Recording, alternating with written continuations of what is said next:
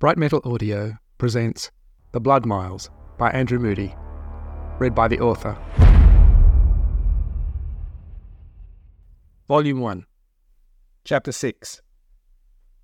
My hands clawed at my throat as I struggled to breathe. Although the wire of the cage had caught most of the larger chunks, it hadn't done anything to stop the shockwave that had flattened me against the back wall of my container and forced all the air from my body. When I finally managed to get my lungs working, the air they sucked in was full of fine white cement dust, which immediately made me double over with a fit of coughing. In between the coughs, I could hear shouting, but it seemed to be coming from far away. In a few more seconds, I could hear words, but now my brain couldn't seem to understand them. It was like my head was full of wool. By the time I'd got my shirt back over my mouth and straightened up, orange emergency lights had come on. Figures were moving through the dust like ghosts. A man in patched overalls with an afro and a sack who peered at me. A woman carrying a loaded crossbow passed the same way. Hey, this one is still, she began. Oh, it's a guy. She vanished as the Afro man returned bearing something heavy in a sack. Next came a short man with a shaved head and a top knot, leading two of the sheep by the scruff of the neck. Two others went past, awkwardly carrying the cage that had all the rats in it. As my ears became less dull, I began to hear animals barking and baaing, and somewhere, just for a few seconds, somebody screaming. I came to the front of the cage, and now I could see the jagged hole that had been blown in the wall. All the other cages in the room seemed to have been opened and emptied, including the one containing the man from Gaia. Let me out! I croaked as the short man rushed past me with another sack. Just here for the animals, ma'am, he answered. I tried it with the Afro man and received a similar response. Hurry! shouted the woman's voice through the dust. They're coming! Desperately, I turned my attention to the door of my cage. I tried kicking it, levering it open to get a hand out, but the hinges and steel of the frame were just too solid. I remembered my discovery about the catch and cursed that I still didn't have a knife or anything that I could slide through the crack. Except I did. I grabbed the book off the mattress and shoved the stiff leather into the gap between the door and the frame. Even as I began, there was a pounding coming from the next room, and the Gaians, because that's obviously who they were, began racing back toward the hole. Something shining whirled past and embedded itself in the shoulder of the short man, causing him to drop the cat he was carrying. The woman turned and fired her crossbow back at whoever had thrown the thing. In a moment, they had all retreated back into the darkness. Meanwhile, I held my breath and focused on the catch, and suddenly felt it give way. I fell out, rolled, and found myself staring up at Liam's face. He gave a smile, drew a razor from his bandolier, and collapsed at my feet. As his body fell, the man from Gaia lurched forward out of the dust. He had blood all over his face and a metal bar in his hand. You should go, he said, gesturing to the hole in the wall. There's more of them coming. Then he was gone. I heard grunts, thuds, and more screaming coming from the direction in which he had vanished. I picked myself up and scrambled into the darkness. Immediately now, I found myself blundering blindly through a maze of tunnels and passages, and I still don't know how I made it through. Sometimes the noises made me think that I was following the Gaians. Sometimes I seemed to be walking by myself. At least once, I turned away from a passage that carried the sounds of what I guessed were people chasing me. I found another passage where there was a hiss like rushing water and a flight of concrete stairs that led to a larger tunnel and a larger pipe.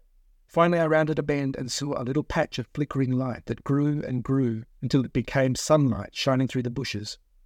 I ran toward it and rolled out of the tunnel down into a narrow gully choked with bones, fallen trees, and a rusted refrigerator. The pipe crossed the depression and rose to disappear over the opposite lip. When I had collected and steadied myself, I crawled up the slope and began to follow it. It wasn't the main pipe that I'd been following before I was captured, but I soon discovered that it rejoined that pipe after about half a kilometre. I found a tap and said a prayer of thanks to whatever luck or providence had saved me, and continued my journey. But I was more careful now. The business with the alchemists had cured me of my hope that the water pipe would give me an easy route. It seemed to me now that sticking close to the pipeline would expose me to more danger, so I walked apart from it wherever I could. For a while, I travelled only at night, camping out in caves or gullies while the sun was up. During the long sunlight hours, when I wasn't sleeping or foraging for food, I read the road book Apart from my clothes and the coins in my boot, it was the one possession that I had been able to bring out of Occam, and it seemed more valuable to me because of that.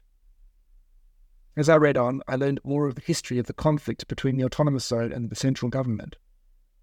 I read about how the Pantarch had sent in inspectors and negotiators, and how the Territory Council had expelled and imprisoned them. I read about how the Council had used a period of formal revaluation to stall while it conducted a secret military build up through arms deals negotiated with the same foreign corporate entity that had supplied the original gene tech. In exchange for their ordnance, the Corp gained greater influence along with water and land rights. They set to diverting rivers and draining lakes for their massive factory farms. Ultimately, these interventions would bring disastrous changes to the weather patterns and soil of the territory. But that would all take years to show up.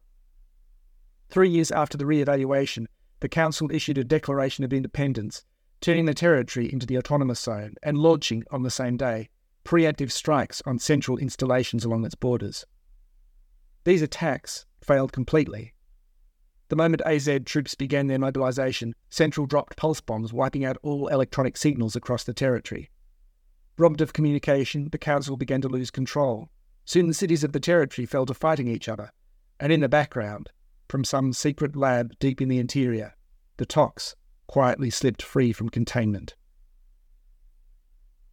As I travelled further, I could see the relics of this history all around me. At night, I travelled through ridged deserts where ancient mobile sprinkler booms sagged over furrows turned to sand. I came to burned out settlements, abandoned roadblocks and barricades. In one ghost town, somebody had built a pile of skulls. In another, a dozen handless skeletons hung between the portico pillars of the town hall. The pipeline also showed the marks of the violence. In some places, it was blackened and dented, where it had been attacked and patched. In others, Forks, branches, and dead ends split away, meandering north and south. Sometimes it even doubled back and seemed to run west. And yet I still found functioning taps here and there. I kept myself alive by eating lizards and snakes that liked to sun themselves on the support pylons. Sometimes I'd find a berry bush. My senses of taste and colour were still not what they had been, but I never managed to poison myself. Meanwhile, the pipeline itself was raising a lot of questions for me. As I read on through the book, the picture I got of Central was so scary that I thought about turning back. When the Council announced its act of independence, Central had declared every person within the AZ to be an outlaw and shut down the pipeline, which, with the draining of the rivers and lakes, meant that many towns simply ran out of water. Thousands died before the Pantarch relented. This all made Central seem brutal, and there was also the threat that Eve Arrakis had given us of the bigger cleanse still to come. But the very existence of the pipeline showed us that the Pantarch was the one sustaining the rebel territory. Independence was a fantasy. We were all dependent on Central's indulgence. The Pantarch could have finished us off long ago if he'd wanted. Meanwhile, as these thoughts were going round in my mind, I also had another reason to be unsettled. Someone was tracking me. Now and then, when I was walking in the darkness, I would hear an engine in the distance or see lights moving back and forward in the low country. One morning, after I had finished getting water and was heading back into the hills for shelter, I saw the lights of a vehicle parked on a ridge to the west and a tiny figure standing beside it. I dropped to the ground until it had disappeared, but I worried that the movement of my long shadow might have already given me away. After that, I travelled even further from the pipeline, keeping to gullies and creek beds. The land rose and fell, and the air grew colder. I spent the night shivering in my clothes, Food became harder to find, and the trees I encountered were mostly dead or dying. Then I came to a burned forest, and on the other side of it, found myself staring at a ridge of stony mountains that spread themselves across the horizon.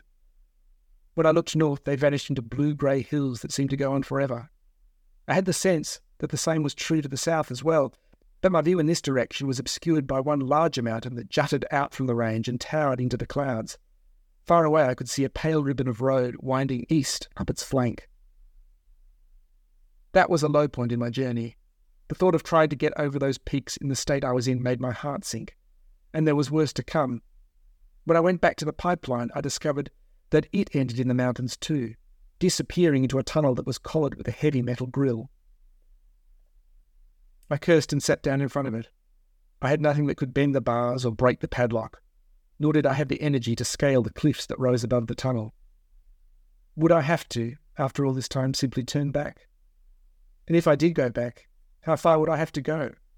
Right back to the bog where I parted from Flex? But there was still that road that I'd seen to the south. If the pipe couldn't take me through the mountain, maybe the road could get me over.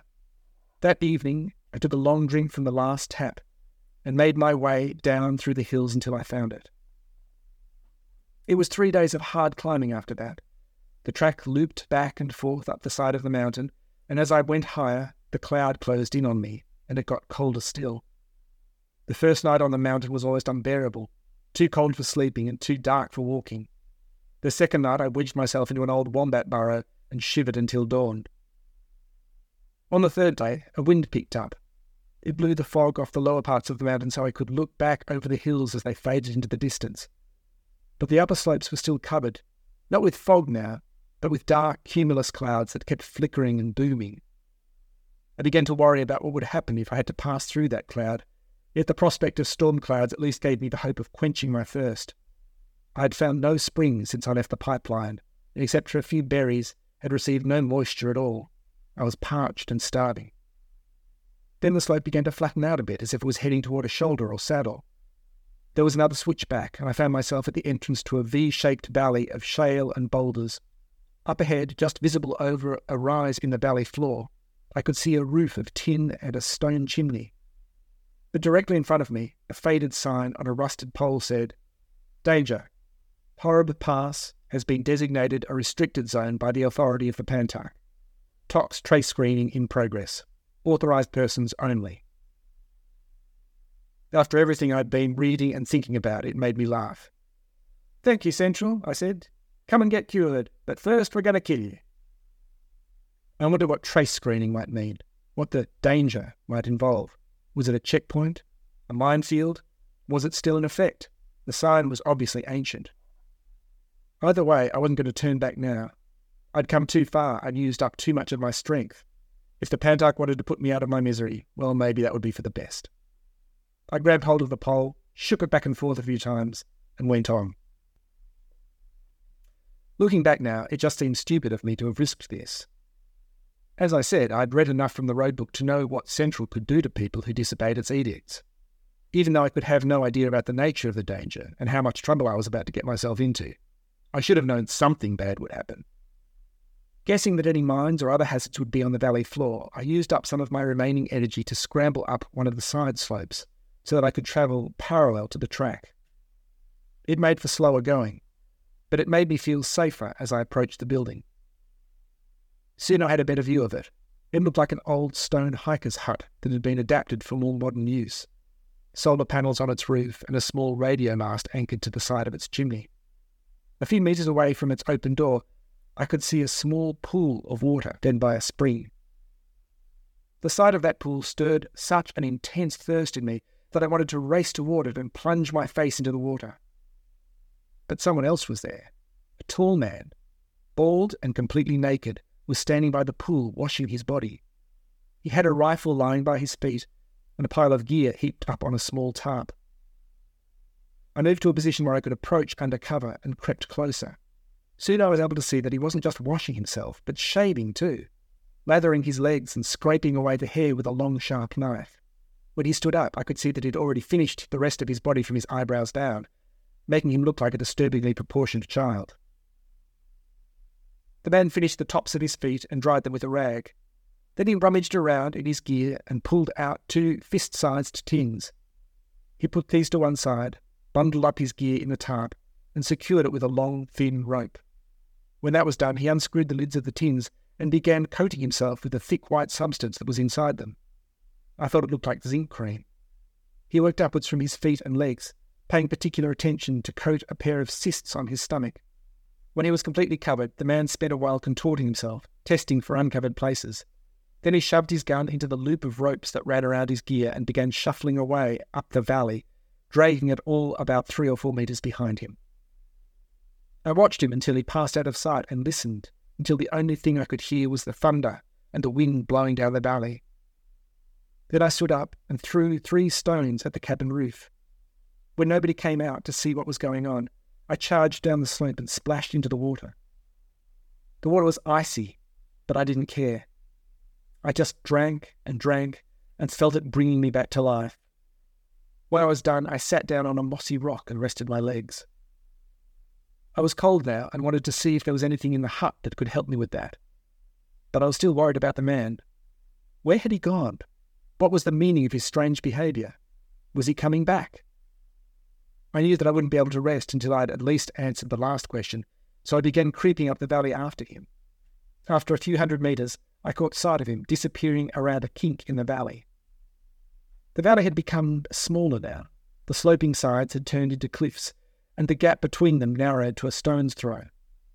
But when I reached the next curve, I could see that the walls widened out again to form a roughly circular space, about 100 metres across. But there was something strange in the centre of it. A big, golden cube, around seven metres across, was rotating slowly in the air above the valley floor. The zinc cream man was edging his way around it, obviously keeping as close to the cliffs and as far away from the cube as he could. As I watched him, he turned and gave a tug on the rope to pull his bundle free from a snag. And now I noticed a whole lot of other things scattered on the ground around him an aluminium billy, a few fiberglass tent spars, a mangled pack frame, two plastic bottles, tattered fabric fragments, and white things that looked like, no, that were, bones. I took a step back. There was something wrong here. Not just strangeness, but danger. I could sense it in the base of my stomach and feel it in the static electricity tingle that was crawling through my hair. But even as I was noticing this, something else was happening. A noise was coming from the cube, a deep, grinding hum that grew until it filled the valley and made me want to stuff my fingers in my ears. Straight away, the zinc cream man, who was now about halfway around the circle, dropped his rope and began to run. He was only able to cover a couple of metres before he slipped on the shale. Now he got to his feet and tried to run back the way he had come, only to slip again. The air around him began rippling like heat shimmer off desert rocks. The noise became even louder, blaring like a truck horn. I wanted to turn and run too, but I was transfixed and horrified by the sight. The zinc cream man was running again. He was about two thirds of the way back to the turn where I was standing. Then there was a flash, and everything went black. I lay on my back, opening and closing my eyes. It made no difference. Where was I? How long had I been lying here? Clearly, it was long enough to become dark. But this was not like the grainy blue darkness of a normal night. This was a rusted tint black. When I tried pressing my palms hard against my eyes, the darkness bloomed into red clouds. It was more like. I sat up and began to hyperventilate, unable to accept the thought, trying to push it away from my mind. But it surged back as I remembered what had happened. There had been that cube, and that flash. What if it had burned out my retinas? Now I was on my feet. I wanted to run away from that horrible thought and that terrifying place. But even as I leaned forward to bolt, a new fear made me stop. I wasn't even sure what direction I was facing now. What if I ran into the cliff? What if I ran forward toward the cube? I had to control myself. If I let myself go crazy, I would die. But I was blind. What if the man was there? What if that thing, or whatever created it? I crouched down again and slapped myself with my hands. I couldn't let myself panic. I had to think. I had to listen. I had to work out where I was. I fought to steady my breath and counted to ten. Then I reached out my arms and turned in a slow circle. My fingers contacted the rock face on exactly the opposite side I was expecting. I had been turned around. I had been about to run in the wrong direction. I cursed myself for my stupidity. Why had I followed the man? What was I supposed to do now? Again, I tried to calm myself. I was still alive, my eyesight would return. Maybe it would only take a few minutes, or maybe I'd have to wait a few hours, but it would come good. I just needed to find somewhere to shelter, somewhere to sleep it off. But where? I was already cold now, and it felt like the air was getting colder. The answer was the hut, of course, but what would I find in there? What if the man came back? One thing at a time. I began to grope my way back down the valley, continually feeling for the cliff to reassure myself that I was headed in the right direction. It was slow and pretty scary. I kept thinking I was being followed and turning around to confront whatever was behind me. A few times I picked up rocks. One time tried leaping and striking in the direction that I thought I heard the noise. But I never connected, and I guess the sounds were just the echoes of my own footsteps. Yet I finally found myself back at the pool. Here again, I had to fight my imagination. The thought of the zinc cream man creeping up on me as I drank paralyzed me for a while. But my thirst won out in the end. I dropped to my knees and drank and then washed my eyes, which unfortunately made no difference. Now I had to think about the hut. The thought of entering it blind scared me, and I cursed myself for not looking inside it earlier. But I was going to get hypothermia if I stayed out here. I listened for a while to the door creaking back and forth in the wind, and then stood up and felt my way over to it. Inside, the place smelled of timber and cold stone. I felt floorboards under my feet.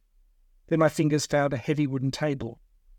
Working back from there, I discovered a light switch beside the door, a cupboard, empty except for a long handled shovel, a wood stove with a cast iron saucepan, a wide bed with a couple of threadbare blankets, a bench with a metal basin containing two china cups, three bowls, and a spoon, a medium sized safe with a dial in the centre of its door, a tatting book with a piece of string attached to its spine on top of the safe, the transmitter with a microphone and a spring coil cable, three chairs, two glazed windows but no food.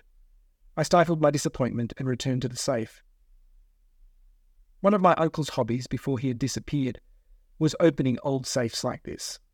I tried to remember what I'd seen him do and began to turn the dial with my ear pressed to the door. For a moment, I thought I had something, a slight click when the dial went past one point. But I was never able to make anything of it. When I made further rotations, whether fast or slow, clockwise or anti clockwise, the same sound occurred at the same point.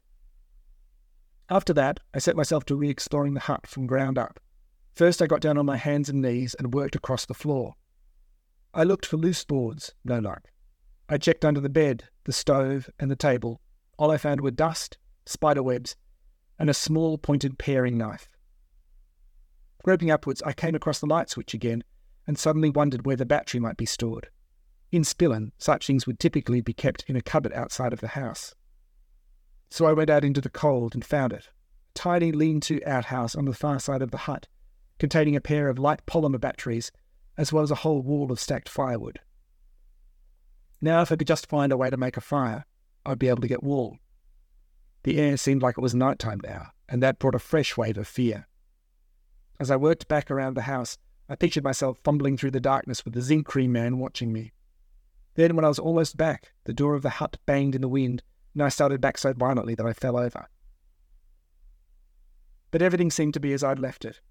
After I retrieved the knife from the table and finished going around the hut, lunging blindly at every corner, I braced the door with a shovel and sat down to think about my next move. What was I to do now? I brought myself to a dead end here, with no way forward or back, and no way to sustain myself where I was.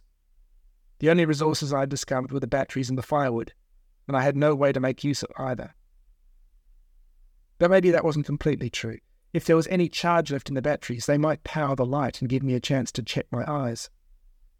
I found the switch and toggled it a few times, but I couldn't detect any change in either heat or light. It was a different matter when I turned my attention to the radio. When I twisted the leftmost knob above the microphone, there was a satisfying thunk and a swelling torrent of white noise. Along with all the kids from Spillin, I'd been given a very basic introduction to such transceivers as part of my militia training. I knew the big dial on the right controlled the frequency and proceeded to search for a signal. And there it was, at the same place it had been when I first discovered it during my training. Amid all the hisses and pops, a calm spot where the noise was quieter. Maybe there was something even buried under the static. What was it? Was it a voice? Singing? When I moved the dial back and forth very slightly, I could feel the noise change like it was sliding into a groove. I picked up the microphone, thought for a moment, and depressed the button. Hello? Can anyone hear me? Is this central? There was no noise. I clicked the button to try again, but paused and reconsidered. If it was a central station, did I want them to know about me? I was in a restricted zone. Their technology had just wrecked my vision. I released the button, and then, almost on a whim, I clicked it again. Three times quickly, three times slowly, three times quickly again the extent of my Morse code. Nothing changed. I switched the unit off, checked the light switch, and made my way over to the bed. After I had pulled off my boots and placed the knife where I could grab it, I wrapped myself in the blankets and lay down. It was a long time before I managed to fall asleep. Though I curled up to retain my body warmth, the cold was more than a match for me. I lay there shivering and hungry, while creative and improbable schemes formed in my head about how to start a fire or get into the safe.